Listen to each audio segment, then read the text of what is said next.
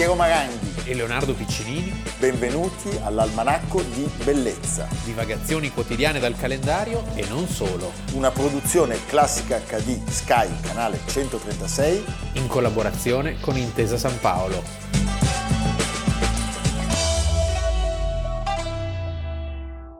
Almanacco di Bellezza, 7 agosto, Leonardo Piccinini. Piero Maranghi. Mamma mia che paura, la protagonista di oggi è la contessa Erzsébet Báthory. L'ho conosciuta. Tu l'hai conosciuta, si vede, ti assomiglia anche un po'. Hai visto la procionessa che ha fatto subito? Perché noi per comodità fonetica la chiamiamo Elisabetta.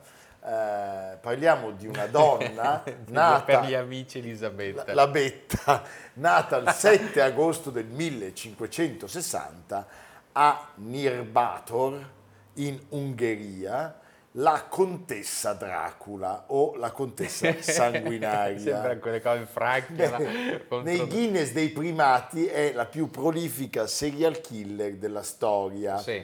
Lei viene accusata di aver torturato e ucciso addirittura, secondo alcune testimonianze, più di 600 ragazze, meglio se vergini, Beh, c'era tanta gente a disposizione effettivamente. e si racconta che per mantenersi giovane facesse il bagno nel loro sangue. Si narra un- che un giorno, dopo un violento litigio, le Ecco, fosse sì, chiamiamolo rimasta litigio. sulla pelle un po' di sangue di una domestica. Sembra Hannibal E Lecter. lei aveva detto, "Oh, guarda come la pelle è, è morbida. bene." Per cui da lì aveva deciso, in maniera molto pragmatica, eh, di incominciare a fare delle stragi. Queste sono le storie che piacciono molto a Piero. Sì, anche al procione. Sì.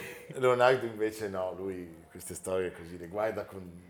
No, io mi ricordo che da adolescente, quando viaggiavo per le prime volte in questi luoghi sperduti, la storia della contessa Dracula era molto gettonata. Allora, Elisabetta apparteneva alla famiglia Báthory, Sì. eh, che era una famiglia aristocratica molto, Molto importante. molto potente, piena di principi e di voivoda, i governatori, e la famiglia Báthory controllava praticamente la Transilvania. E lì- Eh, lì, sai, ce io- n'è. ce n'è che ce n'è. eh. Lo zio di Elisabetta era Stefano Báthory ed era re di Polonia in Quindi quel momento. mica poco. Mica poco. Sì. All'età di 10 anni, la giovane Elisabetta, che pare fosse anche molto bella e molto intelligente, viene promessa in sposa a Ferenc Nadosdi, Sì. E classe 1555. Campione di pesi, no. No, rampollo di un'illustrissima famiglia di magnati ungheresi. Sì. I due si sposano vent'anni dopo e lei, come regalo di nozze, riceve un castello. Il castello di Ceite, oggi Ciactice o in eh, tedesco Schectiz. 100 km a nord di Bratislava. Esatto, eh, che era in posizione strategica nell'Alta Ungheria. Eh. Ferenc è sempre via per combattere i turchi si distingue per il coraggio in battaglia, la crudeltà verso i nemici. Lo chiamavano Er Cavaliere Nero. d'Ungheria. Sì, Elisabetta, lei sta a casa, cresce eh, i quattro figli, e s'annoia. si annoia, no, si occupa dei possedimenti, ma soprattutto eh, incomincia a, a- a circondarsi di cattive compagnie. Si parla di occultismo, eh, le streghe, gli alchimisti e persone che secondo le superstizioni dell'epoca sarebbero addirittura state vampiri. Eh beh, la zona, è la zona doc, è la zona doc dei vampiri. Si narra anche che incominci a cornificare il marito e a Sì. commettere le prime efferatezze. C'è una lettera, sembra, in cui i due coniugi si scambiano informazioni sui modi più appropriati per punire i servi. Tu come lo, Eh. come lo bastoni? No, io guarda, No, no, io dei cacciaviti. non voglio impressionare ad Algisa. Cosa accade? Che Ferenc muore improvvisamente dopo una battaglia il 4 gennaio del 1604 e la vedovanza fa esplodere la follia il sadismo un della nostra protagonista. E la nostra Betta va fuori di testa. Si parla di lei come della contessa senza freni. eh, inizia ad attaccare le proprie vittime a morsi, strappando le carni del collo. C'è una- un racconto che sostanzialmente ci racconta che lei decide di aprire una scuola per giovani nobildonne. Sembra il- Venite qua, vi insegno a fare l'uncinetto. Sembra l'incipit di non aprite quella porta. In realtà queste fanciulle arrivano al castello c'è e lei, Elisabetta. vengono imprigionate e vengono torturate e poi uccise e Sì. sepolte. La cosa, insomma, comincia a generare dei pettegolezzi. Sì. Tant'è che Mattia II, re d'Ungheria, nel 1610 manda Gheorghi Turso. Cioè l'investigatore. e E questo... Callaghan. No, che era un conte palatino. Questo Turzo raccoglie 300 testimonianze. Si dice appunto che le, le fanciulle venissero introdotte al castello, Sembrava un po' Humphrey Bogart. Rinchiuse, sì, con- c'è anche il trench, rinchiuse, torturate, percosse, frustate, tenaglie, paletti, ferri incandescenti e poi sepolte nel parco che circondava la fortezza. È una cosa terribile. Non so con la bellezza che cosa ci azzecchi. Allora, la bellezza del sapere, noi ecco, diciamo rispondiamo. così. Quando ci chiedono dov'è la bellezza, la bellezza del sapere. Cioè, il Turzo quando entra dice su- a destra c'era una giovane C'era fanciulla. No, eh, il cadavere di una dissanguata era abbandonato nel vestibolo e nei sotterranei, racconta, agonizzavano una Mamma dozzina di fanciulle. Poi non vi dico l'odore di putefazione. Ma Roger Corman. Una qua. cosa pazzesca. Eh, incominciano a uscire dei numeri, eh, per alcuni sono 36, per altri più di 80. C'è una serva che racconta che le vittime sono più di 600. Allora, partono degli arresti e eh, Processi e processi condanne a morte. e condanne a morte. Lei si sottrae al processo, ma non alla punizione per Sì, il suo rango. Il suo rango e quindi il tribunale stabilì che venisse rinchiusa a vita in una stanza del castello senza ventilazione, per farle sentire gli odori. né spiragli, da dove potesse us- entrare la luce del sole, quindi murata viva Poteva sostanzialmente. soltanto comunicare attraverso una, una- una piccola feritoia da cui riceveva anche il pane e, e l'acqua per Sì. Gli Gli alimenti. alimenti, sì. Tutto quello che abbiamo raccontato, Finisce il 21 agosto 1614, ma... perché lei muore. Sì, perché lei muore, ma che cosa c'è di vero in questa storia che cosa di inventato? Si dice anche che lei, dopo la morte del marito, fosse diventata troppo potente e troppo ricca Sì. e siccome era alleata con Gabor I, principe di Transilvania, parente di Zazà Gabor, combatteva al fianco dei tedeschi contro chi? Mattia, Mattia quello che manda, manda Sì, l'investigatore. poi dobbiamo anche pensare che lei apparteneva a un'importante famiglia protestante ungherese, quindi anche questo non è da escludere, il fatto che si mettessero in giro delle Certo. male lingue per danneggiarla e danneggiare quindi il fronte anticattolico. In più si scopre che il Mattia aveva un enorme debito nei confronti della famiglia di Questo- Elisabetta. Questo è un classico, ne abbiamo parlato di una vicenda analoga, la baronessa di Carini, anche in questo caso la gelosia diventa una sorta di eh, alibi per non pagare i debiti. per non pagare i debiti. E poi cosa accadeva? Se un nobile veniva condannato per omicidio, i suoi beni passavano al re. Sì. Quindi il re in un colpo solo si prende i soldi de- della nostra protagonista e non paga i suoi debiti alla sua famiglia. Allora si pensa che tutta l'indagine del conte palatino Turzo possa essere stata in realtà una, una messa in scena. eh, non ci sono delle prove di ciò che lui vide al castello. E poi in più c'è, diciamo, il gusto per la leggenda nera che è Che- tipico dell'età romantica dell'Ottocento, certo. che cercava anche di creare delle immagini interessanti per un pubblico di lettori e di eh, amanti del genere horror, perché il caso di Bram Stoker, eh, anche Stoker attinge a, a tutta una serie di fonti che erano in circolazione. Ci sono addirittura delle testimonianze che narrano che in realtà lei potesse girare liberamente nel castello, che vivesse ancora con il rango precedente come una sorta di accordo. Sì, ai Tu domiciliari. Stai ai domiciliari nel castello, noi non ti paghiamo i debiti e la facciamo Sì. pari e patta. Il castello fu distrutto da un incendio nel 1799, ci sono le rovine, si possono visitare, io ci sono stato. Ecco, Leonardo c'è stato, E infatti i canini, vedi che... vedi che sto notando un allungamento dei canini, va bene. Eh, cosa dire Leonardo? È una storia inquietante, è una storia che- su cui bisognerebbe indagare di più. Secondo Come me- almanacco, secondo me, noi dovremmo Sì. impegnarci Andare nel ristabilire La parte verità. della verità. Va bene Leonardo, io colgo questo tuo appello. Sì, una Se spedizione. ci mandate dei soldi facciamo la spedizione. Spedizione, Io non sì. posso pagarla allo stato dell'arte. Ecco. E vedo che anche ad Algisa fa così, guarda. No, no, ma che No, paura dal Ha paura.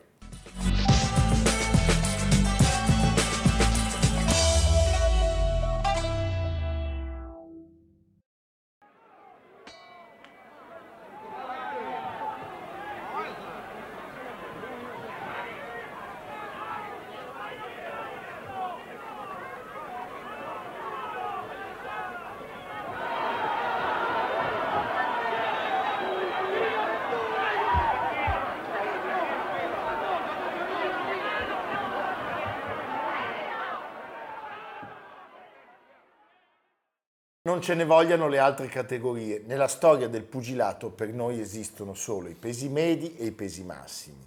Ci sarebbero anche i welter, che poi ingrossandosi diventano dei medi. Welter l'ho conosciuto. Giorgio Welter, no. allora, sono stati campioni del mondo dei pesi medi, cioè di, di quei pugili che pesano tra i 70 e i 73 kg. Toro scatenato, Jack LaMotta, quello del film di Scorsese con De Niro, Sugar Ray Robinson. forse il più grande di tutti. The Marvelous Marvin. Agle che viveva a Milano, Ah, Mani di pietra Roberto Duran e l'immenso Leonard tra gli altri. Oggi parleremo del pugile che tutte le classifiche ritengono uno dei più grandi pesi medi della storia, un maledetto più maledetto di Jack LaMotta. Eh, parliamo di Carlos Monzon, nato a San Javier, nella provincia di Santa Fe, in Argentina, oggi il 7 agosto del 1942. Siamo partiti dal nostro peso medio nazionale preferito, il grande istriano Nino Benvenuti, che guarda l'almanacco. classe 1938, campione olimpico dei Welter a Roma e poi campione del mondo. Ricordiamo, lui vince a Roma nel 60 e poi fa il salto di categoria, diventa campione europeo e nel 67 a New York campione mondiale dei medi, dopo tre match epici contro il detentore Emily Griffith che la notte incollano al televisore tutta l'Italia, meraviglioso. Benvenuti strappa il titolo a Griffith il 17 aprile del 67 al Madison Square Garden. Perde la rivincita il 29 settembre allo Shea Stadium E poi si rifà. sempre al Madison e vince il 4 marzo del 68. Difende il titolo per quattro volte e poi il 7 novembre del 1970 mette in palio la cintura contro uno sconosciuto che è appunto il nostro Carlos Monzon, quattro anni più giovane di Benvenuti, aveva un bilancio abbastanza ragguardevole perché lui contava 68 vittorie, 9 pareggi, 3 sconfitte e un no contest, cioè l'incontro interrotto senza vincitori o vinti. Quindi su 81 di- disputati È un ottimo. un ottimo, un Eh. ottimo pedigree. Eh, non ha mai però combattuto in quel momento lontano dal suo Sud America e eh, al tempo stesso... Non è questo- mai andato a terra. e questo doveva far riflettere, non era mai andato a terra. Un picchiatore, dicono, parlavano di qualcuno non particolarmente Mobile. di qualcuno non particolarmente intelligente da un punto di vista pugilistico, benvenuti lo è stato certamente. L'indio d'acciaio, crudele e selvaggio. Uh, si parla già del suo destro terrificante e effettivamente il 7 novembre 1970 siamo a Roma, Palazzo dello Sport. Monzon, dopo un match pazzesco. E se, sì, però pazzesco per la violenza, ma senza storia, ah. dominatissimo da Monzon. Lui abbatte Benvenuti con un destro al mento alla dodicesima ripresa e conquista il titolo di campione del mondo dei pesi medi. Sprezzante avrebbe detto potevo stenderlo molto prima, ma l'ho lasciato vivere. Eh, l'8 maggio del 1971 a Monte Carlo Monzon concede la rivincita a Benvenuti. Qui è una vera e propria carneficina, un'umiliazione. Sì, va al tappeto due volte in pochi minuti. All'inizio della terza ripresa dall'angolo il manager getta la spugna. Getta la spugna. Ricordiamo che Monzon sarà campione per sette anni, dal 70 al 77. Sì, lui eh, vince 13 volte, l'unico avversario che lo mette in difficoltà è l'ultimo, è un colombiano del 46. Rodrigo Valdes. Valdes, quindi era di due anni più giovane. Ci sono due incontri con Valdes. Il primo è il 26 giugno del 76 Valdés vorrebbe rimandare l'incontro perché suo fratello è stato ucciso da una settimana in una, in una rissa. rissa. Mamma mia. E, però quando questo incontro non viene rimandato se la gioca, combatte alla grandissima, ma viene atterrato alla quattordicesima ripresa e quindi perde i punti. La rivincita è il 30 luglio del 77 ed è uno degli incontri di box più emozionanti della storia. Se le danno di santa ragione, sì. è Monzon a toccare terra alla quarta ripresa, per cui gli, gli, contano, il suo ginocchio si schianta a terra dopo i colpi di Valdés, lui si riprende ed è lui a quel punto che alla decima riesce a mandare al tappeto Valdés. Alla fine del match, come accade talvolta anche alle Olimpiadi, i, i, i, pugili entrambi alzano le braccia al cielo perché sono tutti e due di aver, di aver vinto. Eh ma è Monzon che viene premiato, per cui certo. lui a quel punto annuncia il ritiro.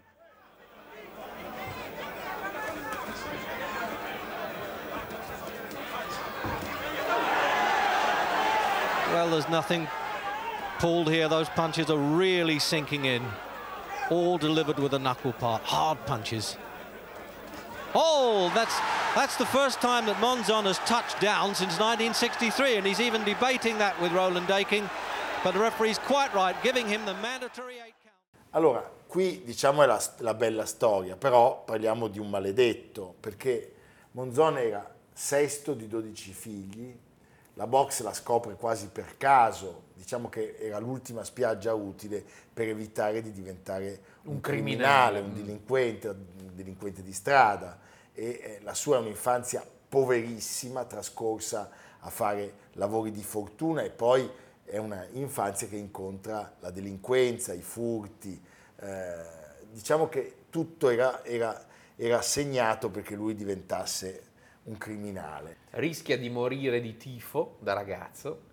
Il primo allenatore che ha avuto eh, lo accoglie in palestra, ma in cambio dice restituisci il borsone che hai rubato. Sì, cioè lui entra, nella, sembra sì. il Salai quando va da Leonardo sì, la prima volta.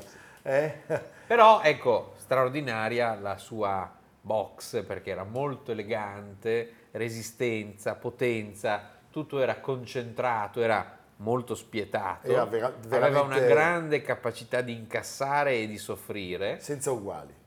E sul ring non aveva rivali, ma nella vita combina donne, un sacco di pasticci. Con le donne specialmente combina un sacco di pasticci. La moglie a un certo punto per i troppi tradimenti sappiamo che prende un revolver e gli, e gli spara. spara. Gli spara, lo colpisce al braccio destro.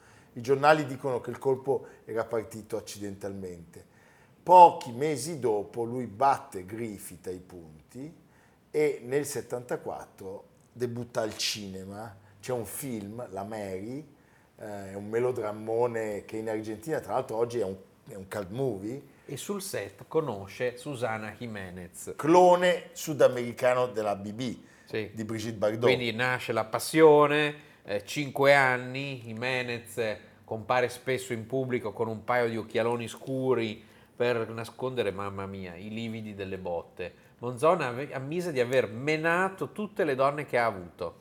Le cose peggiorano quando lascia il pugilato. Qua mi viene in mente anche Jack LaMotta. Sì. Viene ben raccontato nel film di Scorsese Toro Scatenato, perché quel minimo di, di regole eh, che gli dava partecipazione al- agli incontri eh, va a farsi benedire e a quel punto, dopo l'abbandono dell'attività agonistica, eh, la vita di Monzon sarà una discesa a rotta di collo nel- nel- nella violenza, nell'oblio, nelle tenebre. Nel 79 Si sposa, sposa. Alicia Muniz, che era una modella uruguayana. Era bella? Bellissima.